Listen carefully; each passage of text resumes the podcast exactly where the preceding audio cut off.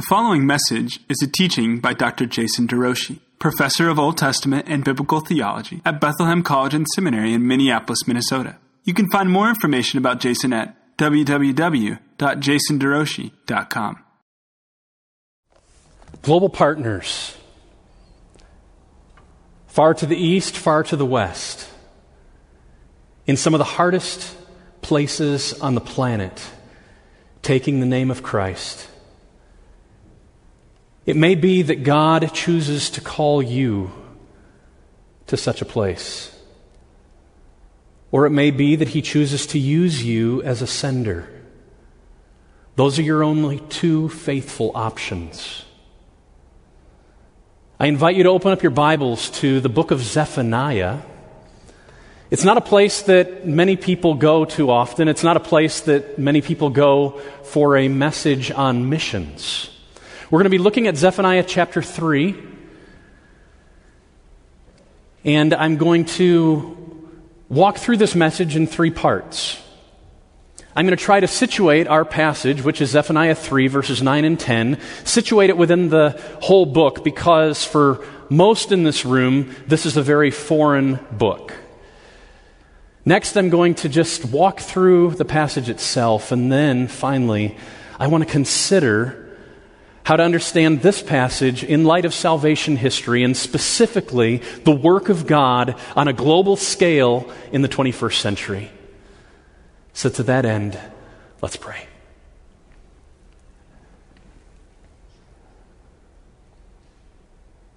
You, O God, have sent your Son, and in doing so, you have cast down the strong man, the very one who blinded the eyes of people from every tongue and tribe and language and nation is now being held back, and your gospel is penetrating into places that it never was for all the years preceding the intrusion of the Christ. And here we are in the 21st century, seeing it happen in northern China and in southern Brazil, in the desolate parts of Ethiopia and right here in the Phillips neighborhood. Raising up men and women that you are using for the sake of the name. And I pray that right now in this place that you would meet us, that you would let your word be alive to us. An ancient word intruding into a contemporary world with hope and life and clarity as we read it through the lens and supremacy and sufficiency of the Son, who is risen and who reigns. Meet us now for the glory of his name among the nations, we pray. Amen. Zephaniah. Zephaniah was a prophet, a covenant enforcer in the days of Josiah, in the days of his Reformation, you'll remember that King Josiah was one of the two solid kings in the south that God used to awaken an entire generation back to Yahweh. Now, in this day, this prophet was able to see into the very hearts of his people, see darkness there, and he was able to see, foresee into the future darkness looming on the horizon. It's called the day of the Lord. Look with me in Zephaniah chapter 1, beginning in verse 7. Zephaniah 1, verse 7. Be silent before the Lord God, for the day of the Lord is near. The Lord has prepared a sacrifice and consecrated his guests. The day of the Lord is like a sacrifice without a substitute, but rather sinners on the altar, experiencing the very fires of the living God, a just wrath against sinners. Look with me now at verse 14. We'll read through verse 18. The great day of the Lord is near, near and hastening fast.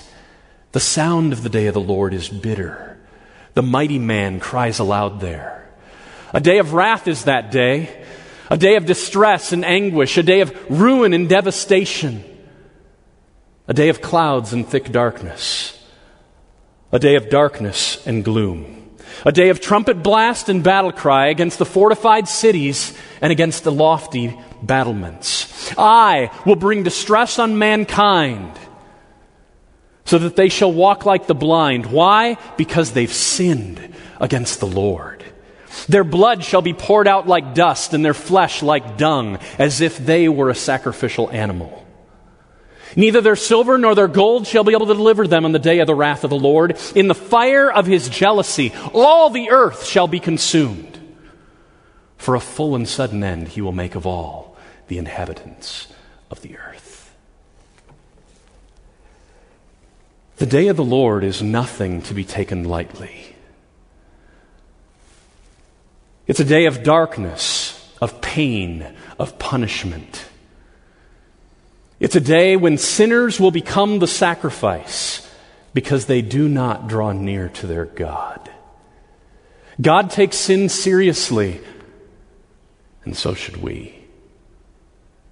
As you move into chapter 2, Zephaniah gives his very first commands, the, the very first Hebrew imperatives in the book. Look with me at Zephaniah chapter 2, verses 1 through 3. Gather together, yes, gather, O shameless nation, before the decree takes effect, before the day passes away like chaff, before there comes upon you the very anger of the Lord the burning anger, the very day of the anger of the Lord. Seek the Lord, all you humble of the land who do his just commands. Seek righteousness, seek humility. Perhaps you may be hidden on the day of the anger of the Lord. The day of the Lord is coming, and yet he speaks to a remnant who have ears to hear. Seek the Lord together in order to avoid punishment. In verse 5 of chapter 2, he has woe. In chapter 3, verse 1, he has woe. And those two woes highlight the negative state and destructive fate of the rebels, first from the world beyond Israel, and then for the rebels within Jerusalem itself. In chapter 2, it focuses on Philistia to the west, Moab and Ammon to the east. And then the imperial powers of Cush and Assyria to the south and the north. And then, having surrounded Jerusalem like a compass of judgment, the declaration is that the fires of God will implode on the center, and Jerusalem herself will be destroyed. Chapter 3, verse 1 Woe to her who is rebellious and defiled, the oppressive city. Verse 5 the very place where the living God resides is the place where sin has set itself. And the day of the Lord is coming, says Zephaniah. So now we come to our passage. He has said, Seek the Lord together in order that you can avoid judgment. Why? Why? Because of the state and fate of all the rebels of the world. That's why you should seek the Lord. Command, seek the Lord together. Reason, because of the state and fate of the rebels. Therefore, chapter 3, verse 8, therefore, wait for me. Now, in 3, 1 through 7, the you the second person form that we see in verse 7, for example, is feminine. And it's talking about the city that's mentioned in 3 1. It's the city of Jerusalem that's going to be destroyed. But when we get to 3 8, the you, wait for me, you, wait for me, is not feminine singular, it's plural, masculine plural. And the last time we saw those masculine plural references were back in chapter 2, verses 1 and 3. The group that he calls to gather, the group that he calls to seek the Lord, all you humble of the land, are the very ones that he's calling to wait on him. Everywhere throughout the Old Testament, the verb to wait is always used either positively or neutrally. It's never used negatively. So when I hear, wait for me, I'm not hearing, wait for me until I get home and you're going to get in trouble. Rather, it's judgment is coming. Oh God, how long? How long? And he's saying, wait for me. Wait for me. O remnant of faithful. We pick up in verse 8. Wait for me, declares the Lord, for the day when I rise up to seize the prey. It's coming. It's coming. It may feel like it's nowhere near. The darkness may be so thick. The pain, the problems, the all seeing external eye that's watching you everywhere you go. Northern China. Just wait. Wait for me for the day when I rise up to seize the prey. For my decision is to gather nations, to assemble kingdoms, to pour out upon them my indignation, all my burning anger. For in the fire of my jealousy, all the earth shall be consumed. For. For. At that time, I will change the speech of the peoples to a pure speech, that all of them may call upon the name of the Lord and serve him shoulder to shoulder in one accord. From beyond the rivers of Cush, my worshippers, the daughter of my dispersed ones, shall bring my offering. So let's look at these verses. The charge to wait for the Lord. It's made, wait for me.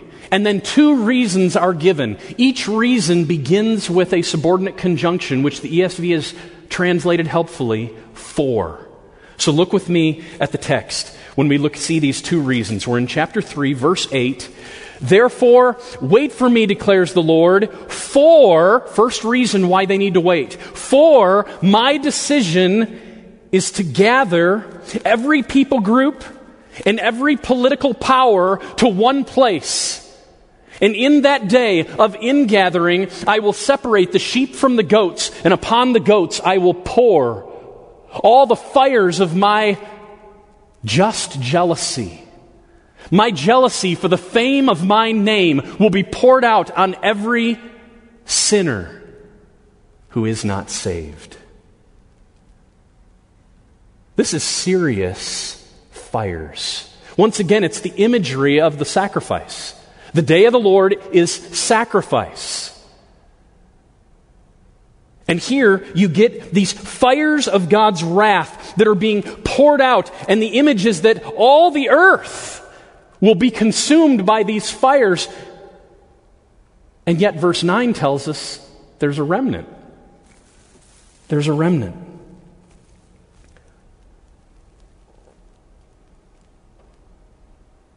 Because the coming punishment is certain, keep waiting. Don't give up trust. I think that's the logic that he's saying. Wait for me because you can be confident that I take sin seriously and in due course. All the problems that have been brought against you will be dealt with. All the injustice that you've felt, the oppression that you've endured, all of it will be addressed. Therefore, keep patiently pursuing me. Don't give in. Don't give up. Keep fighting in a dependent humility, not self exaltation, not self reliance, but a radical God dependence. Yes, I will hope in you. That's the first reason why they need to wait. Second reason brings us to the focus of this message. Verses 9 and 10.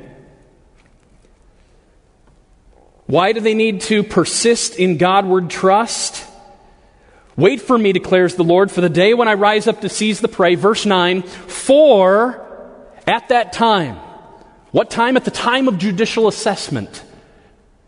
What time? The day of the Lord. At the day of the Lord, I will change the speech of the peoples to a pure speech. There's going to be a tongue transformation, and what it's going to generate among the peoples. You see that? It's plural, it's not singular among those from the nations, from the kingdoms, there's going to be a remnant of peoples who are going to experience transformation of speech so that there is one unified profession calling on the name of the Lord. And then unity among this new community made up of people apparently multi ethnic because it's peoples, various people groups represented in this new community with transformed speech, radical dependence on a single God, and then serving side by side. Shoulder to shoulder is what it says in the Hebrew text. As partners, red and yellow, black and white, in this new community.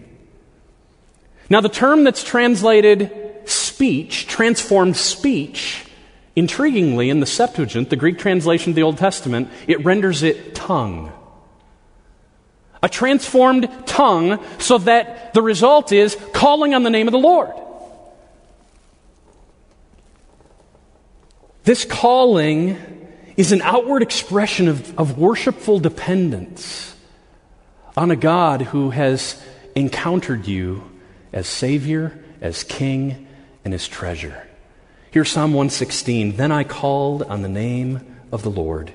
O Lord, I pray, deliver my soul. I will lift up the cup of salvation and will call on the name of the Lord. I will offer to you the sacrifice of thanksgiving and call on the name of the Lord. The prophets often link this image of calling on the name with the day of the Lord. If you can just have eyes to see, like the prophet did, that God takes sin so seriously, believe me, you will want to call on this name. Because He alone holds every tomorrow, and He alone is the only Savior. Here's Isaiah chapter 12. What does it picture? In the days when the child king, Remember, uh, the child will rise. He'll have four names Wonderful Counselor, Mighty God, Everlasting Father, Prince of Peace. When, on the days when that child king comes and he's endowed with the Spirit of the living God, he will initiate a second Exodus that will include those from the nations, plural, and from the nation Israelites. And they will gather to God's holy mountain in a great end time, second Exodus, following this great child king. And in that day, we read, you will say, Give thanks to the Lord, call upon his name, make known his deeds among the peoples, proclaim his name is exalted. Similarly, the book of Joel.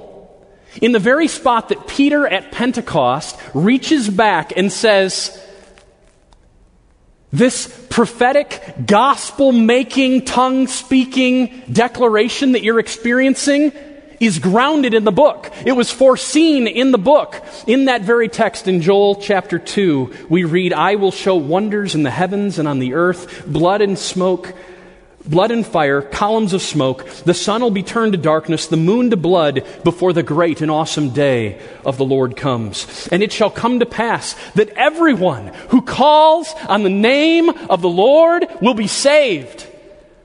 Saved from the fires of judgment, somehow protected, preserved justly. How does that happen? For in Mount Zion, which is where they have gathered, in Jerusalem, there shall be those who escape in the very place where the presence of God resides, there will be protection, as the Lord has said, and among the survivors shall be those whom the Lord calls. What this text, this text suggests is that the day of the Lord, which is fire in verse 8, at that very same time, on that very day, it's not only fire, it's new creation. New creation is going to happen. A new people are going to be shaped transformed from once hostile cursers of Yahweh into callers upon his name. Why? Because they have somehow encountered the only Savior, the only sovereign, and the only satisfier. And that one encounter, like Isaiah in Isaiah chapter 6, changed them. Oh, that we and others might have eyes to see. Now, what we read next in verse 10 actually identifies that what Zephaniah is envisioning is a reversal of past curse. Look with me there. Verse 10 From beyond the rivers of Cush, my worshippers, the daughter of my dispersed ones, shall bring my offering. So God's talking. There's going to be people from beyond the rivers of Cush who are going to show up at the sanctuary of God where he sits on the throne and they'll be bringing him offering at the day of the Lord. Cush is black Africa. It was the most southern kingdom on the planet in Zephaniah's day. It was the farthest end of the globe. It was located south of Egypt in present day modern Sudan. So the two rivers that it mentions are likely the White and the Blue Nile. Beyond those rivers, where the peoples have been scattered, I will gather them in. The name Cush, both the region and the people, are named after Cush, Noah's grandson, through Ham. Cush's son was Nimrod, who built Babel. Now, the first time we read about Cush in the Bible is in Genesis chapter 2. It's one of the regions on the planet where one of the four rivers flowing out of Eden went around.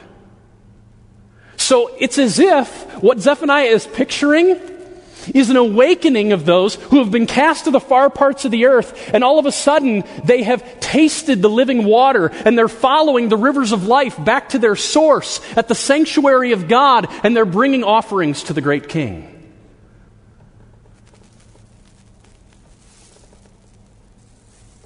And these worshippers, in light of verse 9, are made up of a multi ethnic contingent. It's peoples, plural, who have transformed tongue, a new speech pattern, calling on the name of the Lord. And in verse 10, look with me, it says that these worshippers are tagged the daughter of my dispersed ones, offspring of those who were once scattered.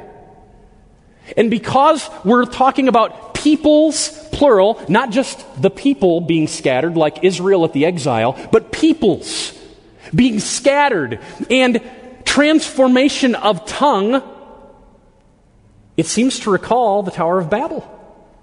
That Zephaniah actually has on his mind the reversal of the Tower of Babel. Remember Genesis 11, verse 9. The place was called Babel because there the Lord confused the language of all the earth, singular, and from there the Lord dispersed them over the face of the earth. The exact same Hebrew word for language is what the ESV in our passage renders speech.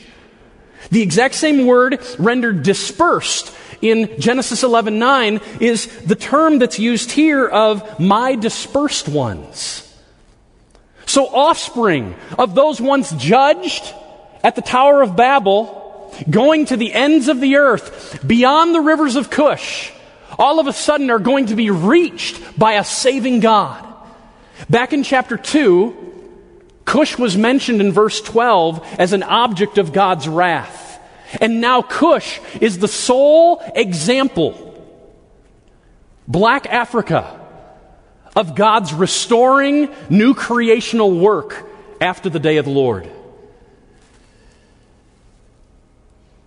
God will make a multi ethnic group of worshipers who will gather to a transformed Jerusalem with new speech patterns declaring the greatness of God. So, how might we respond to a text like this? Where do we place the fulfillment of such a text within the scope of redemptive history?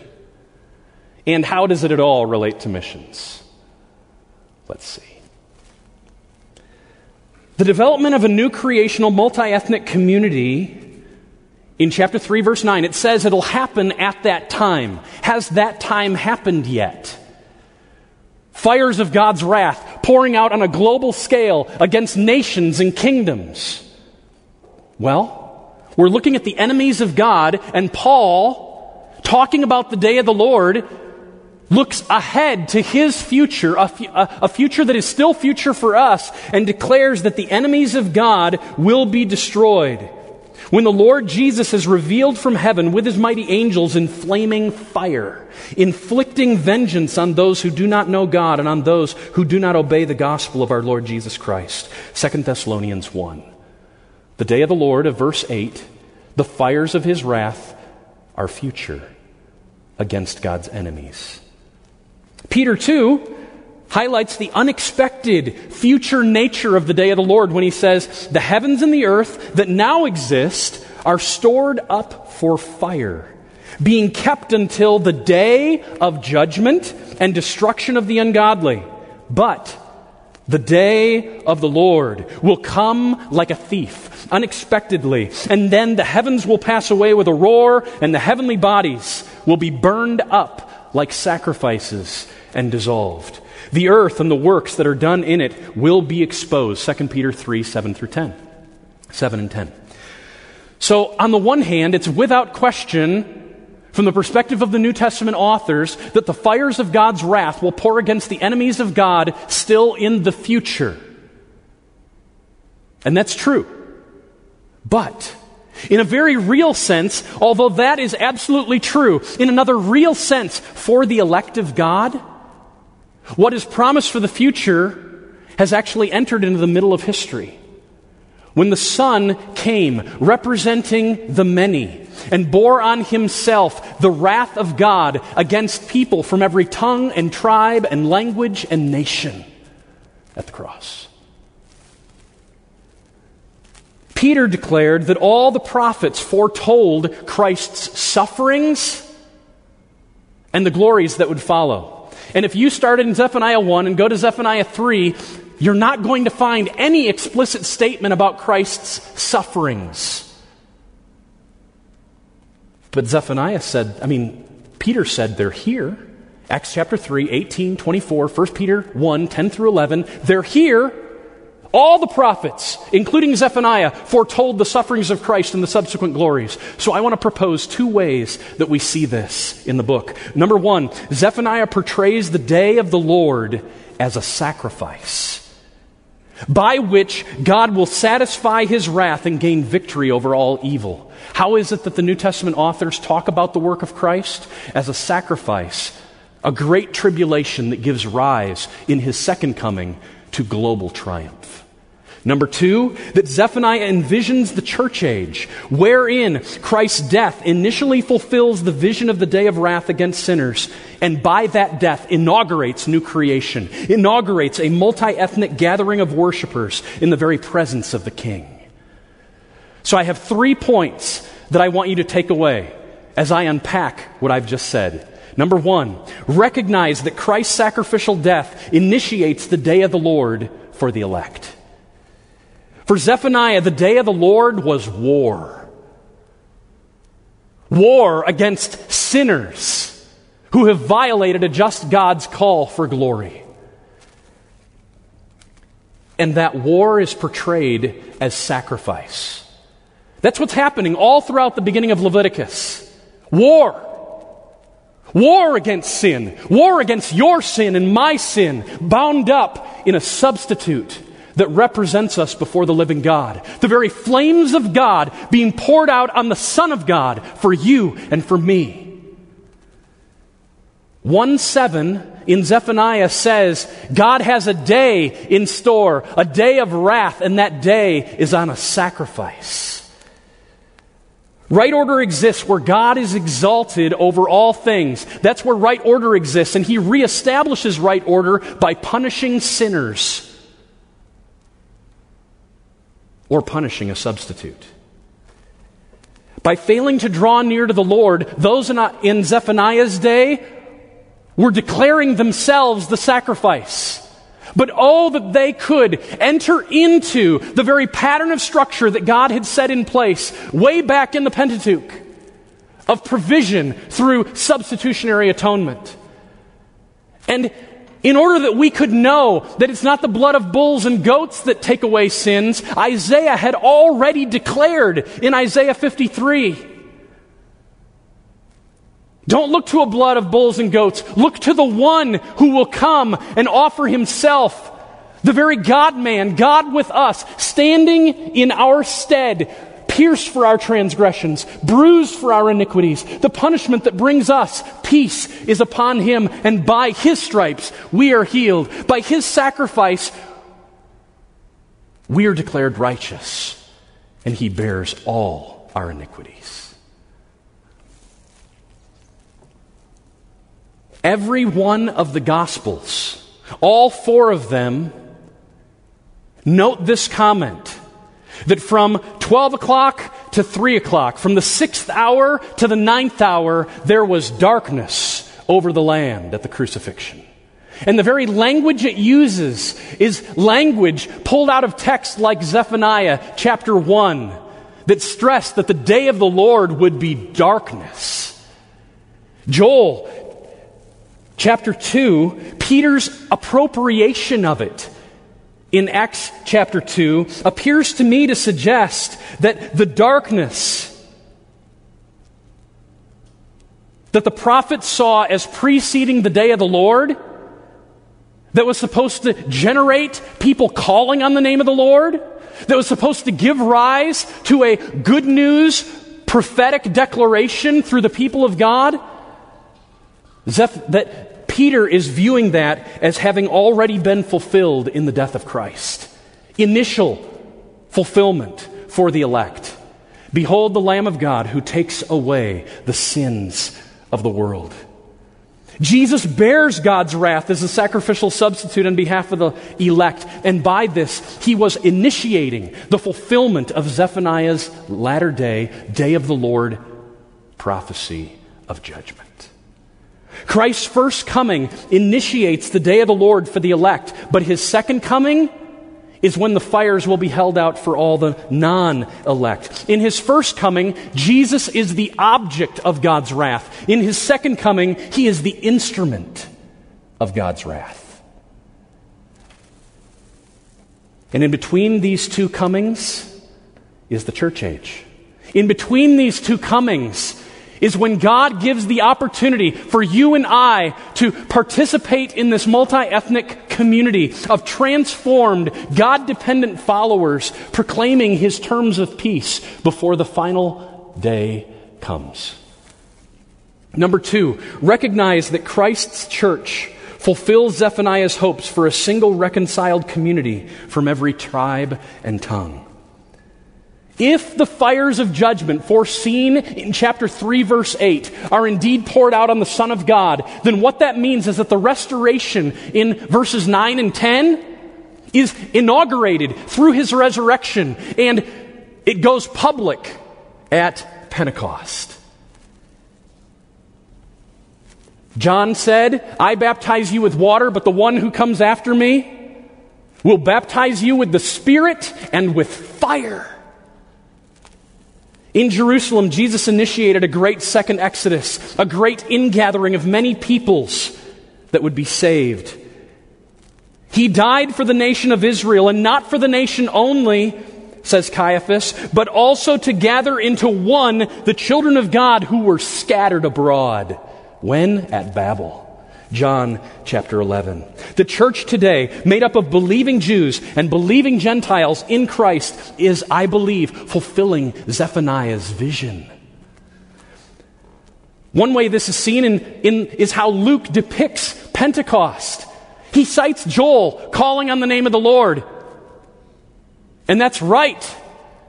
But Joel never mentions tongues, and he doesn't talk about the unity that would be enjoyed by this new community, both of which make their way into Acts chapter 2.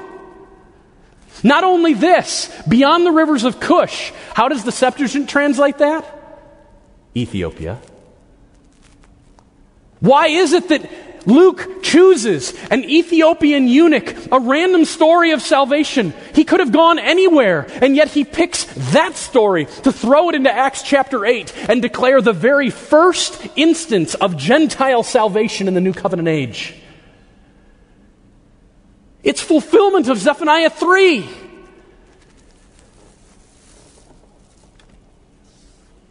I like Zephaniah. Broader fulfillment of Zephaniah's restoration of hope, do you see how they're even portrayed? These worshipers are bringing offerings to the very presence of the living God. It's as if they're priests.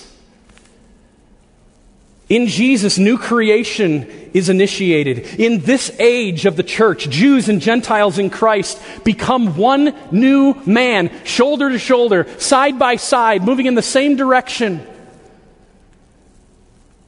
Revelation 5, 9, and 10 describes this group in this way that Jesus is shaping a kingdom and priests from every tribe and language and people and nation. Already, as priests, you and I are offering sacrifices of praise. Romans 12, Hebrews 13, 1 Peter 2. And where are we doing it? At Mount Zion, the heavenly Jerusalem. Hebrews chapter 12, 22. Nevertheless, we still await a greater day when the heavenly Jerusalem, where is our citizenship, will come as the new earth.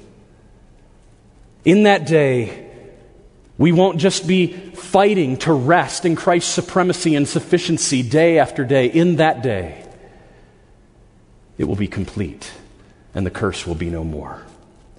So, number three, and in conclusion, act on the fact that God saves worshipers without prejudice.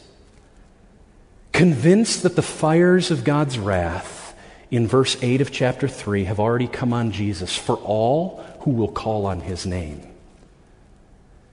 It should motivate us, brothers and sisters, to, to go to proclaim, in order that more might be saved by calling on his name.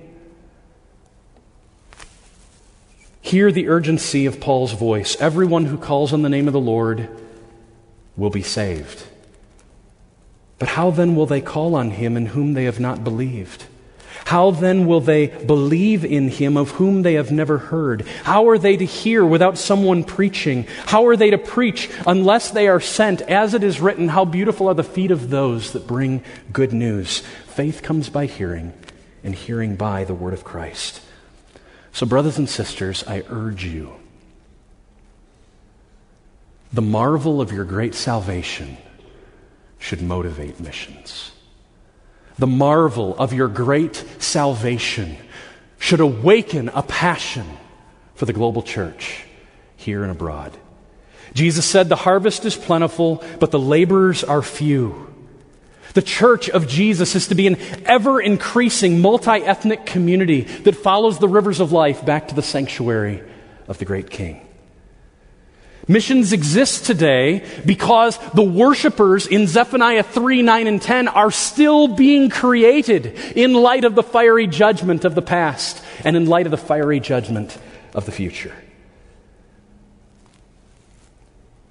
The peoples from the distant lands, whether those who've moved to study language in northern China or those who have moved into the Phillips neighborhood, or those who are still in their native countries, in the most hard to reach places. They are living in darkness under the very wrath of God, and the day of the Lord is at hand. But we have good news to proclaim to them that in Jesus, that day of wrath, that you and I both deserve can be sucked up into the life of Christ so that we can enjoy new creation if you'll but call on his name. We need godly goers. We need godly senders. We need to hope in the one who has sparked the new creation. He's the one who says he will bring it to pass. Today, in the 21st century, God is reversing the curse of Babel. Not bringing a unified language, but bringing a unified profession, a unified dependence, in order that the ultimate vision in Revelation chapter 7 might be realized. A great multitude that no one will be able to number, from every nation, from all tribes and peoples and languages, standing before the throne, before the Lamb, clothed in white robes, with palm branches in their hands, crying out with a loud, united voice. Salvation belongs to our God who sits on the throne and to the Lamb. So I urge you, brothers and sisters, I urge you, join me in this mission. Father, I thank you that you have met us this morning, a small remnant of faithful followers on a very snowy Minneapolis Wednesday. Move